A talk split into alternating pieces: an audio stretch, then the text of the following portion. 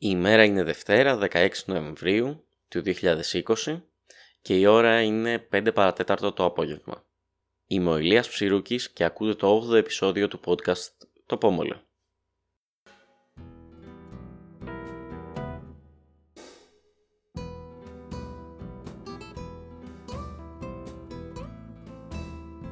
Λοιπόν, προειδοποιώ από τώρα ότι αυτό θα είναι ίσως το μεγαλύτερο podcast που έχω κάνει μέχρι τώρα και θα εκνευρίσει πάρα πολύ κόσμο είτε αυτό είναι από τα αριστερά, είτε από τα δεξιά, είτε από τη μέση. Και πάμε να ξεκινήσουμε. Ένα podcast αφιερωμένο στο Πολυτεχνείο. Αλλά πάμε να ξεκινήσουμε από το θέμα της ημέρας.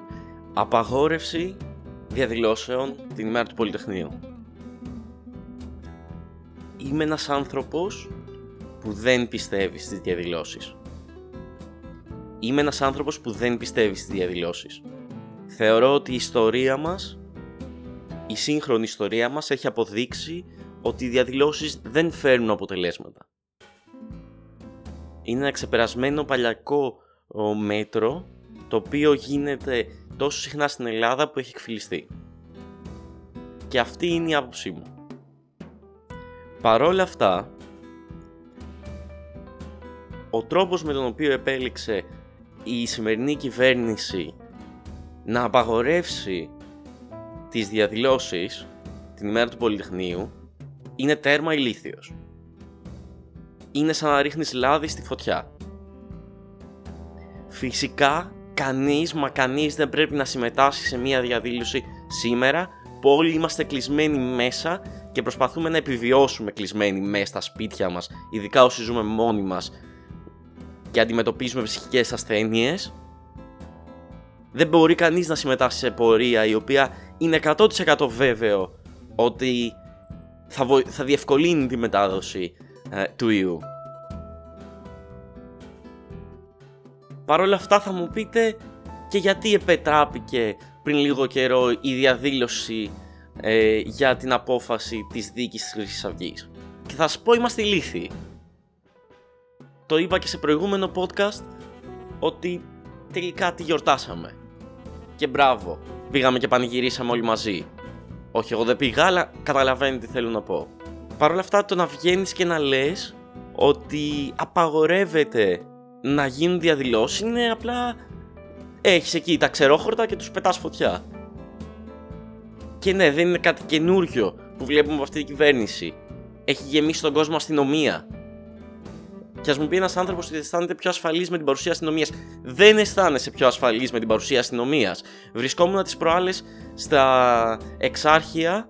Πέφτει μία μολότοφ στο σημείο που σκοτώθηκε ο Γρηγορόπουλος και συνέχεια σκάνε τρεις δημιουργίες ματ, 30 ματατζίδες και τα κάνουν όλα λαμπόγιαλο. Εκείνοι. Δεν συνέβη τίποτα άλλο. Εκείνοι μόνοι τους. Δεν συνέβη τίποτα άλλο. Και φυσικά δεν λέω ότι πρέπει να πέφτουν μολότοφ ή να υπάρχει αυτή η κατάσταση που υπάρχει στα εξάρχεια.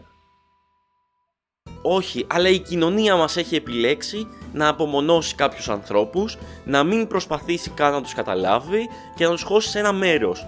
Είτε αυτό λέγεται εξάρχεια, είτε λέγεται μεταξουργείο ή μετανάστες, είτε οτιδήποτε. Το να στέλνεις όμως αστυνομία ή να απαγορεύεις διαδηλώσεις, πραγματικά είναι παράλογο είναι σαν να θέλεις να προκαλέσεις χαμό. Και επαναλαμβάνω, κανείς δεν αισθάνεται πιο ασφαλής με την παρουσία τόσης αστυνομίας στο κέντρο. Ήμουν στην ηλικία του Γρηγορόπουλου όταν ένας αστυνομικός πυροβόλησε και σκότωσε ένα παιδί. Έβλεπα από το παράθυρό μου την Αθήνα να καίγεται. Και προφανώς δεν είναι όλοι οι αστυνομικοί κακοί ή οι μαδατζίδες κακοί ή οτιδήποτε. Αλλά με συγχωρείτε κιόλας όταν είσαι σε έναν χώρο στον οποίο συμβαίνουν αυτά που συμβαίνουν όπως είναι το, το σώμα της αστυνομίας δεν γίνεται να μην επηρεαστείς. Επαναλαμβάνω, κανείς μα κανείς δεν πρέπει να πάει σε διαδήλωση. Δεν έχει κανένα νόημα το να ρισκάρουμε τόσα πολλά για μία χρονιά. Ο μόνος λόγος που είμαι τόσο εκνευρισμένος με το κομμάτι του Πολυτεχνείου και όλα αυτά είναι ότι για μένα το Πολυτεχνείο είναι η μόνη, είναι η μόνη εθνική εορτή η οποία θα έπρεπε πραγματικά να εορτάζεται όχι μέσα στα σχολεία αλλά στο σύνολο της κοινωνίας. Γιατί είναι η μόνη εθνική εορτή στην οποία δεν έχουμε ανθρώπους να σκοτώνουν ανθρώπους όπως γίνεται σε έναν πόλεμο αλλά μία από τις δύο πλευρές αρνείται να δολοφονήσει οποιονδήποτε και διεκδικεί τα μόνα δικαιώματά της, τη δημοκρατία και την ελευθερία. Είναι πολύ μεγάλη η διαφορά μεταξύ ενός πολέμου και του οτιδήποτε συνέβη στο Πολυτεχνείο και όχι μόνο στο Πολυτεχνείο, στις νομικές, παντού. Υπάρχει κοινή διατύπωση που λέει ότι μία ολόκληρη γενιά βρέθηκε στην αυλή του Πολυτεχνείου. Και πραγματικά έτσι είναι. Κοντεύουμε τα 50 χρόνια μετά την εξέγερση του Πολυτεχνείου και είναι το μόνο σημαντικό κομμάτι της σύγχρονης ελληνικής ιστορίας που έχουμε να θυμόμαστε.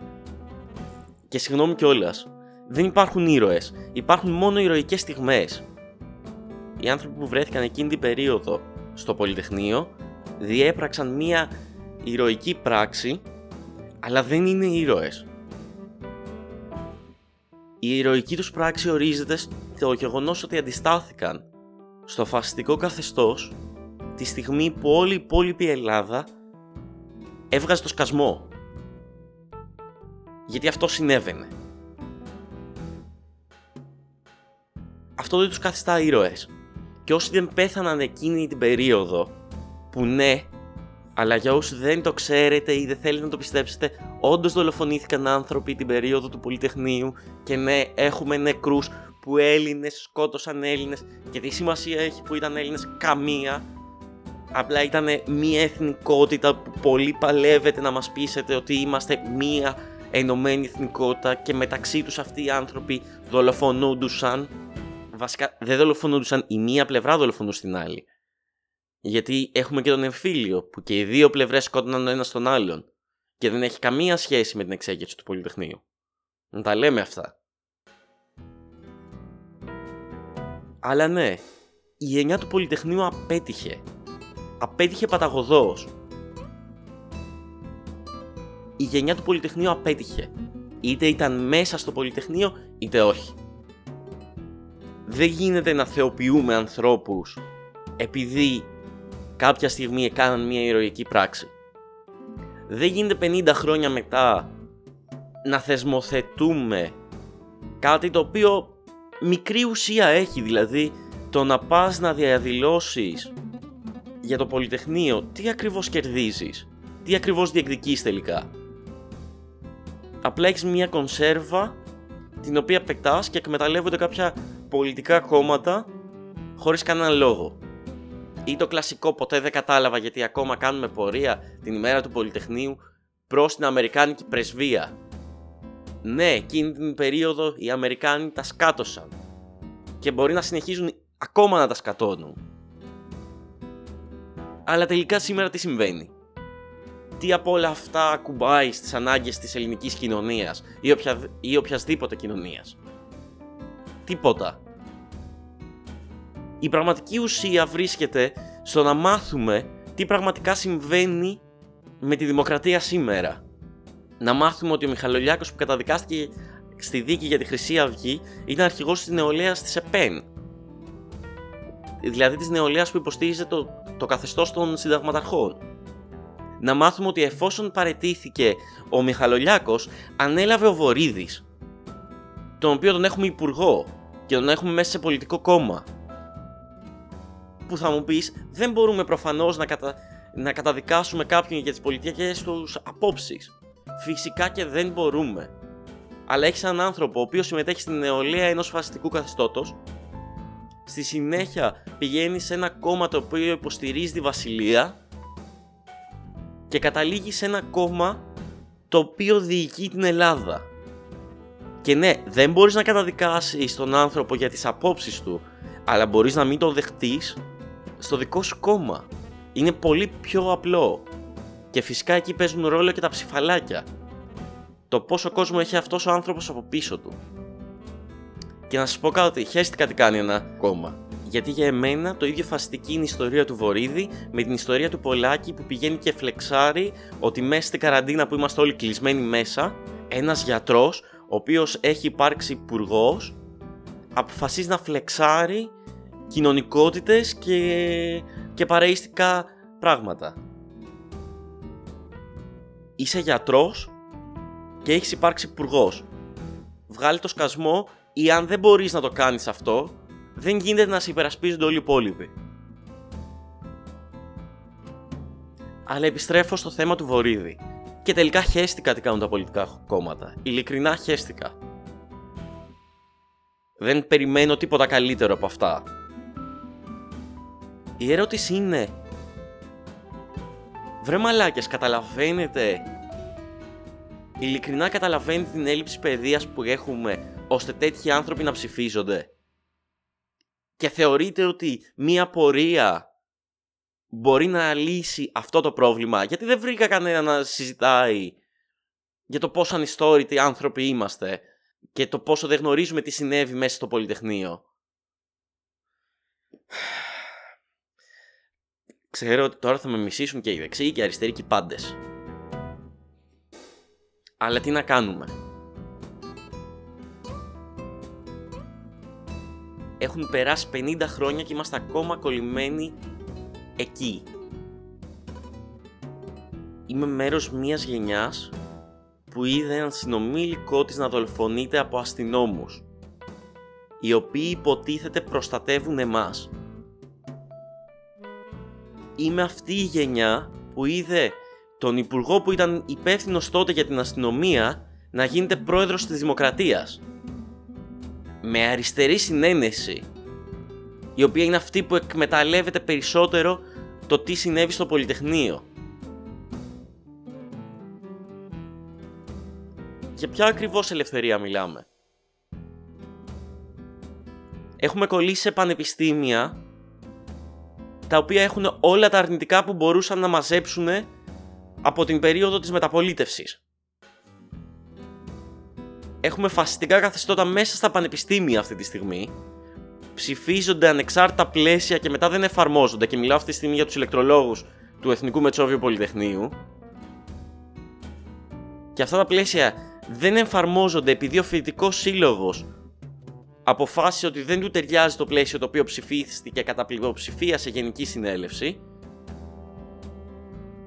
Ο φοιτητικός σύλλογος λοιπόν πηγαίνει και συμφωνεί με την διοίκηση της μία σχολής ότι αυτό το πράγμα δεν θα εφαρμοστεί και θα εφαρμοστεί με ένα συγκεκριμένο πλαίσιο.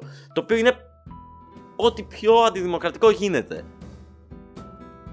Η μεγαλύτερη πλειοψηφία φοιτητών στα πανεπιστήμια δεν ασχολείται με το πώς λειτουργεί το πανεπιστήμιο δεν συμμετέχει σε γενικές συνελεύσεις, συμπεριλαμβανομένου και εμένα. Γιατί απλά έχουμε μείνει σε ένα φαστικό παρόν και δεν έχουμε τίποτα άλλο και δεν, δεν υπάρχει καμία βλέψη του να αλλάξει αυτό. Και αυτό το πράγμα δεν αλλάζει βάζοντας μπάτσους μέσα στα πανεπιστήμια. Είναι όλα θέμα παιδείας.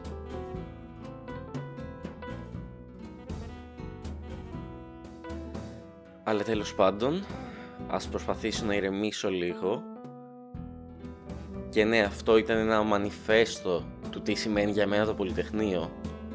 Αλλά αισθάνομαι ότι πρέπει να προτείνω και κάτι για το τι πρέπει να συμβεί με το Πολυτεχνείο.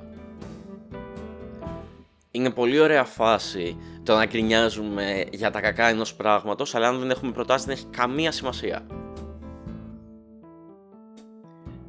πρέπει επιτέλους να κοιτάξουμε την ουσία των πραγμάτων. Πρέπει να μάθουμε σε βάθος τι σημαίνει το Πολυτεχνείο για την ελληνική κοινωνία και το ελληνικό σύνταγμα;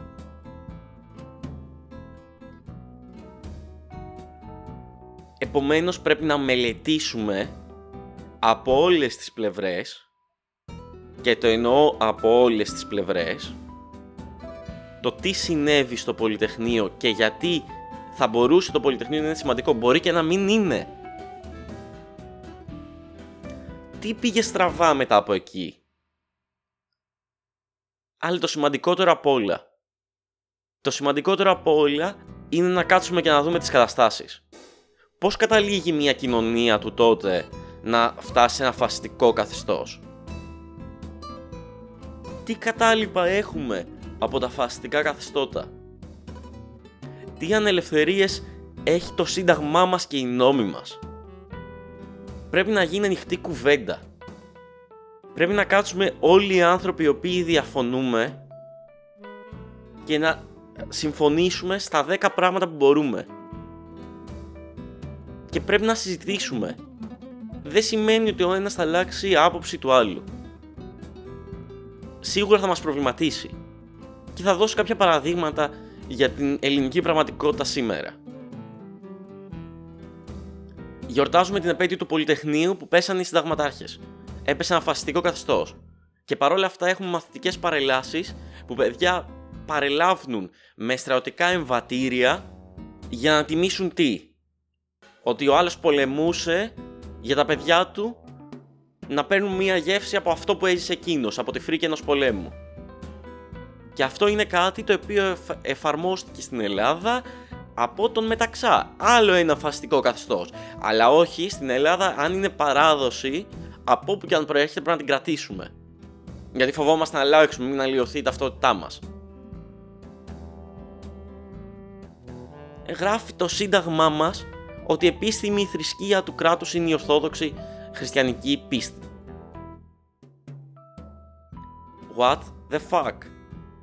Πώς γίνεται αυτό το πράγμα; Είμαστε ένα πολιτικό κράτος και όχι ένα θρησκευτικό κράτος. Είμαστε ελεύθεροι να πιστεύουμε οτιδήποτε θέλουμε και αυτό είναι το καλύτερο πράγμα στον κόσμο. Δεν μπορεί λοιπόν το Σύνταγμα, το οποίο είναι η βάση του πολιτεύματός μας, να γράφει κάτι τέτοιο μέσα. Και αυτό είναι η προσωπική μου άποψη. Χαίρομαι πάρα πολύ να διαφωνήσουμε εάν θέλετε σε αυτό το πράγμα.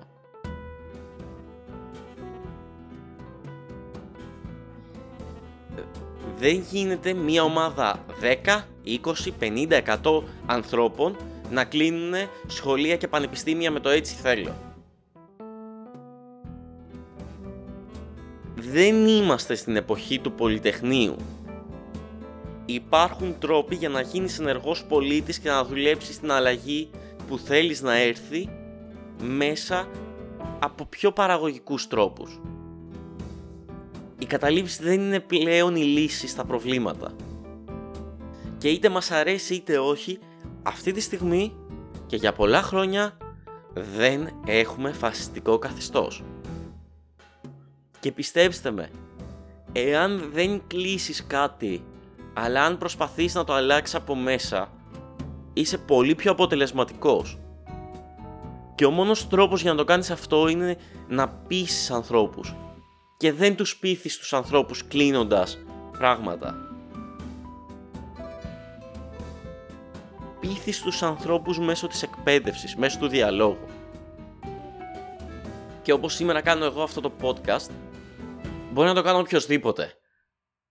Είμαστε ευλογημένοι να ζούμε στην εποχή που η ελευθερία της έκφρασης είναι 100% κατοχυρωμένη. Ακόμα και για τους φασίστες.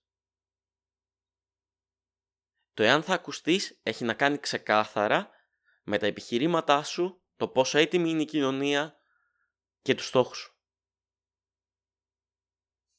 Θα πρέπει να σταματήσουμε να κάνουμε μνημόσυνα.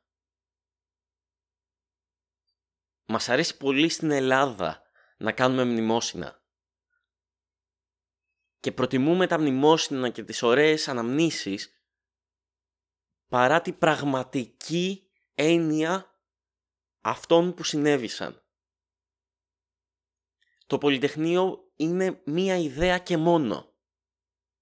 Δεν μπορούμε να αλλάξουμε ό,τι συνέβη πριν το Πολυτεχνείο και δεν μπορούμε να αλλάξουμε ό,τι συνέβη μετά το Πολυτεχνείο μέχρι σήμερα αλλά μπορούμε να μάθουμε από το Πολυτεχνείο και να αλλάξουμε το σήμερα και το αύριό μας. Ο νεοναζισμός, ο φασισμός και ο ρατσισμός είμαστε εμείς. Είναι η οικογένειά σου, είσαι εσύ, είναι τα παιδιά σου, είναι οι φίλοι σου. Η ερώτηση είναι πώς όλοι αυτοί μαζί πάμε παρακάτω. Και πώς εξελίσσουμε τις κοινωνίες για να ζουν οι άνθρωποι πιο ελεύθεροι και να συμπεριλαμβάνονται όλοι. Όλοι.